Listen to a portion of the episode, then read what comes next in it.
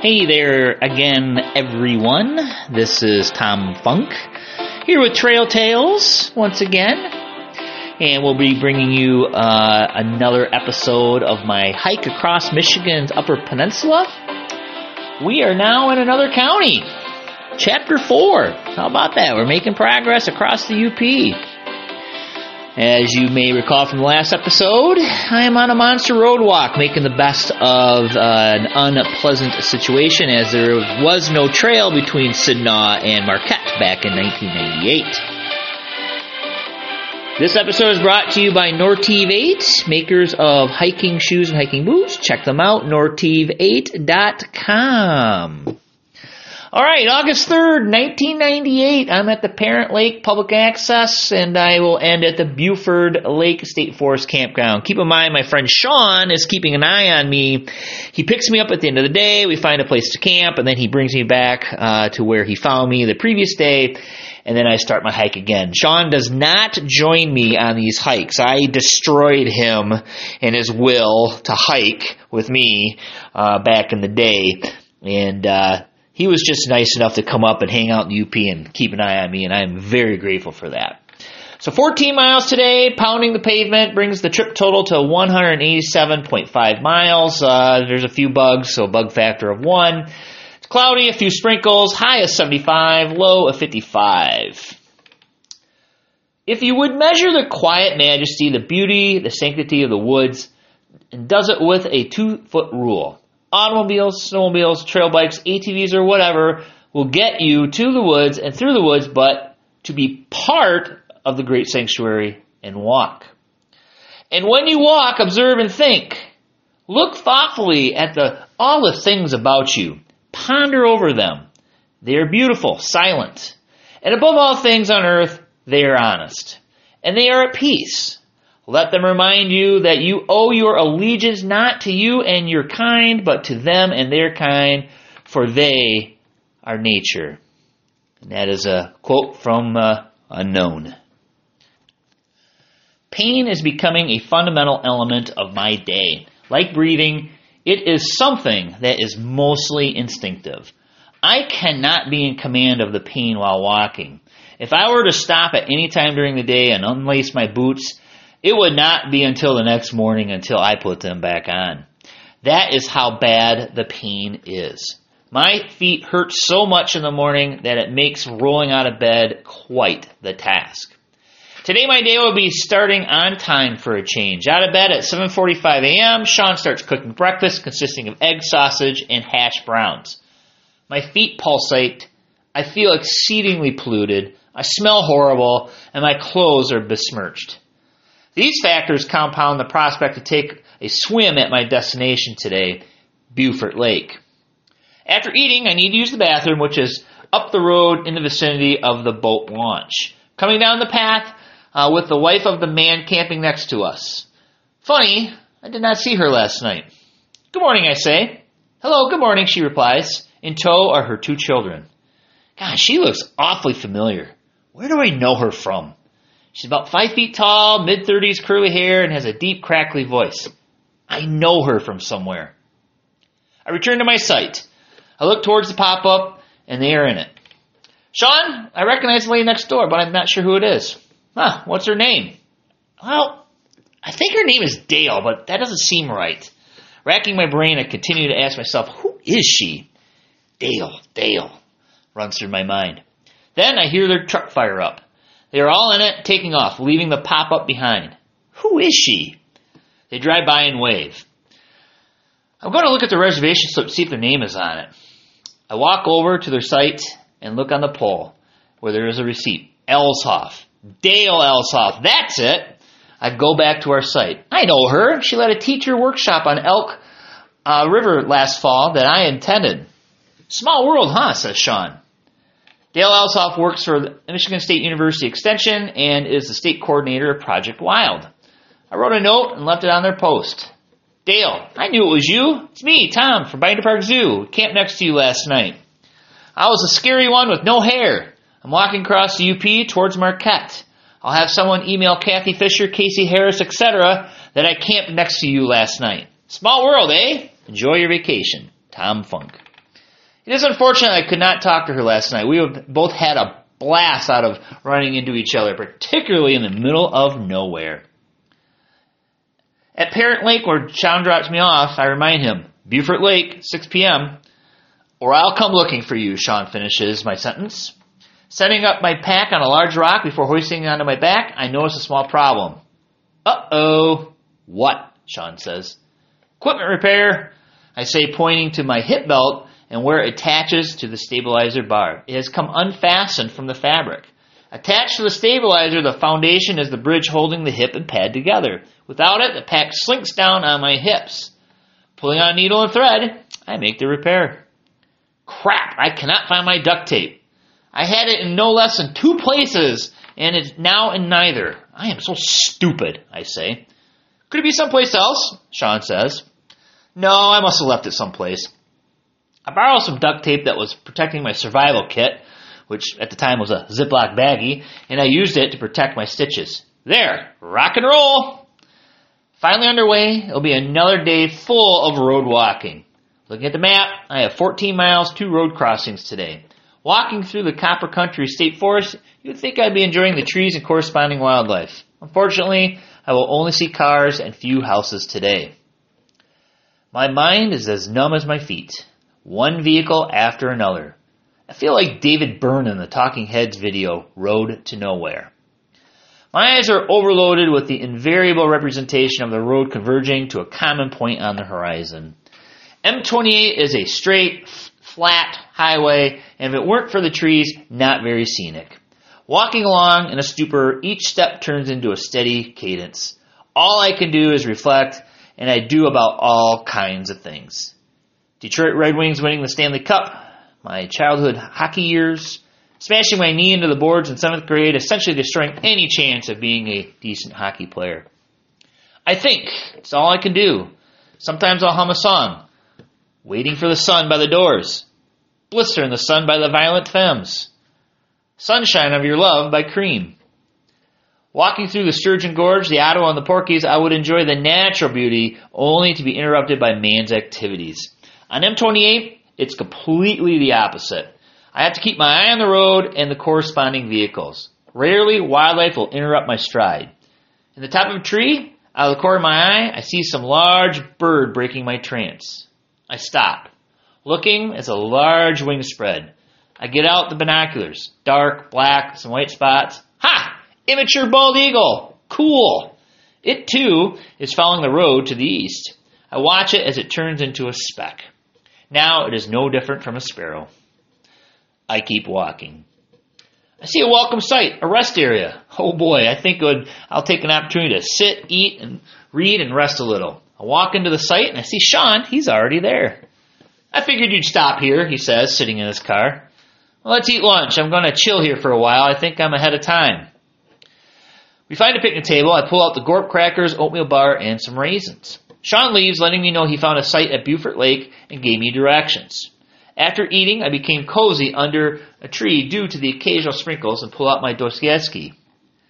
Raskinikov has admitted his crime of killing the old pawnbroker and is sent to jail, but he is guilty conscious that exacts the harshest punishment. Heck, I would have finished my book yesterday if it were not for my visitor at Parent Lake.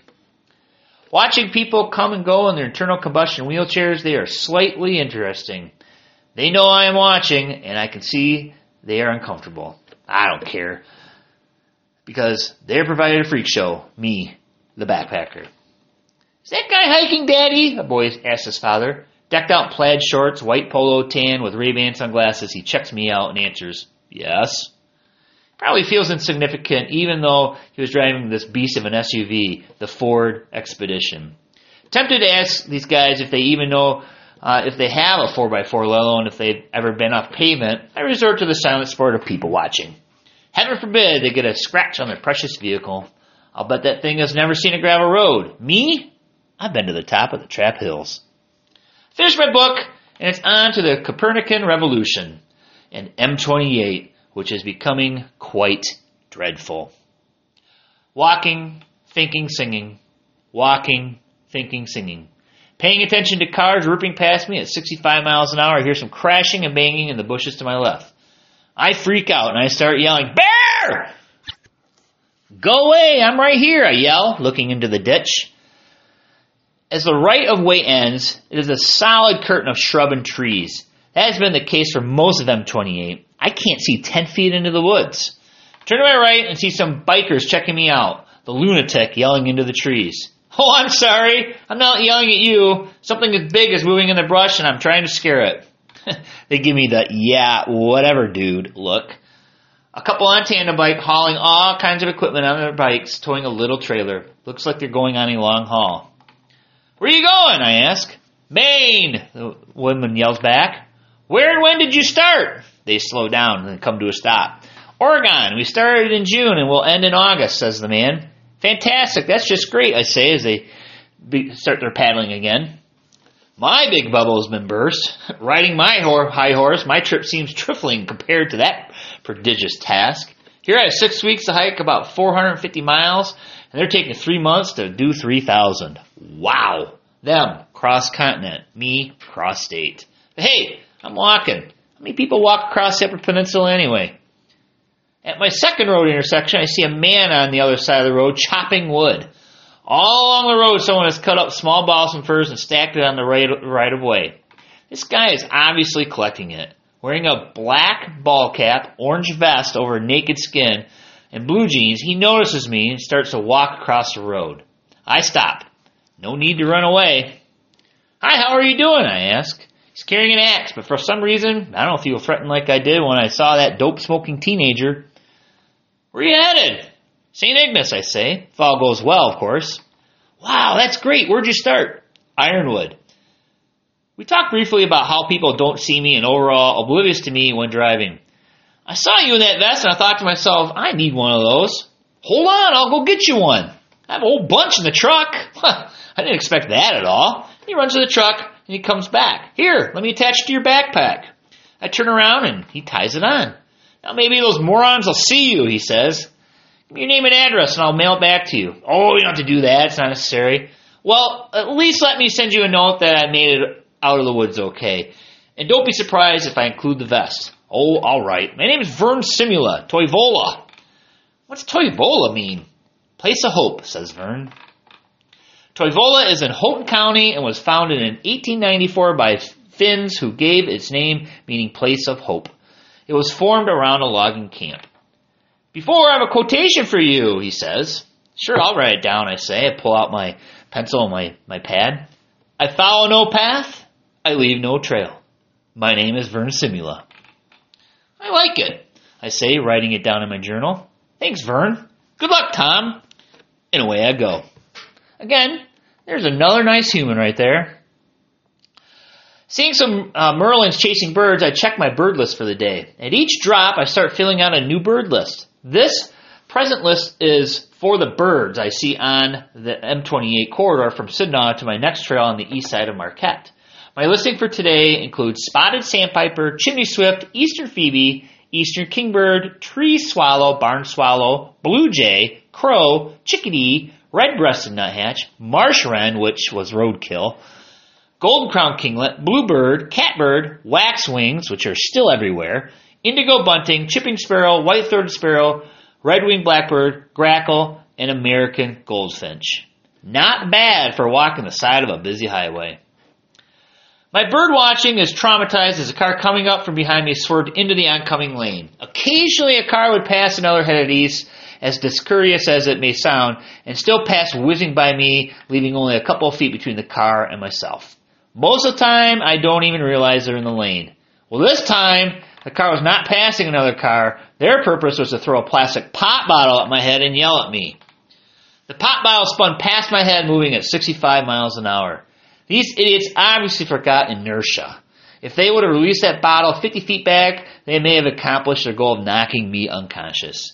I tried to get their license plate, but they were moving too fast. It was a silver Nissan, if that means anything. First, I'm not fazed, but walking makes me more and more pissed off. I think about what I would do if I say, saw them, say, at a rest area. De- definitely confront them, waving my walking stick. Yeah, that's what I'll do. Act like a psycho, and they should run away, tails between their legs. The projectile is a full bottle of Mountain Dew. That would have hurt. Not ten minutes later, a man driving a red Buick swerves at me, driving onto the shoulder.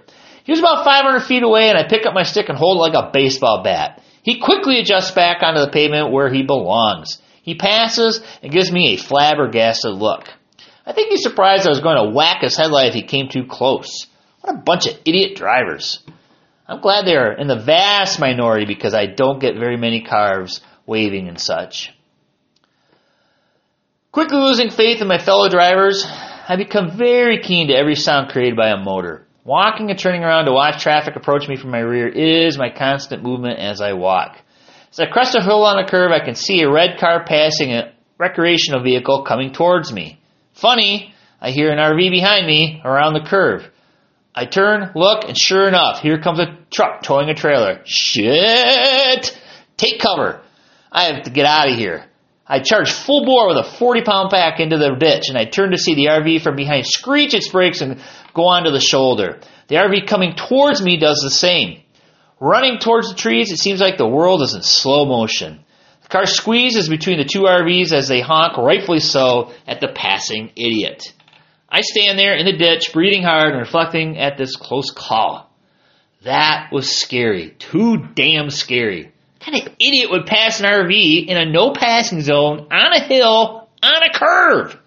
Can my day get any worse? I hate M twenty-eight. No wonder backpackers seek to walk trails.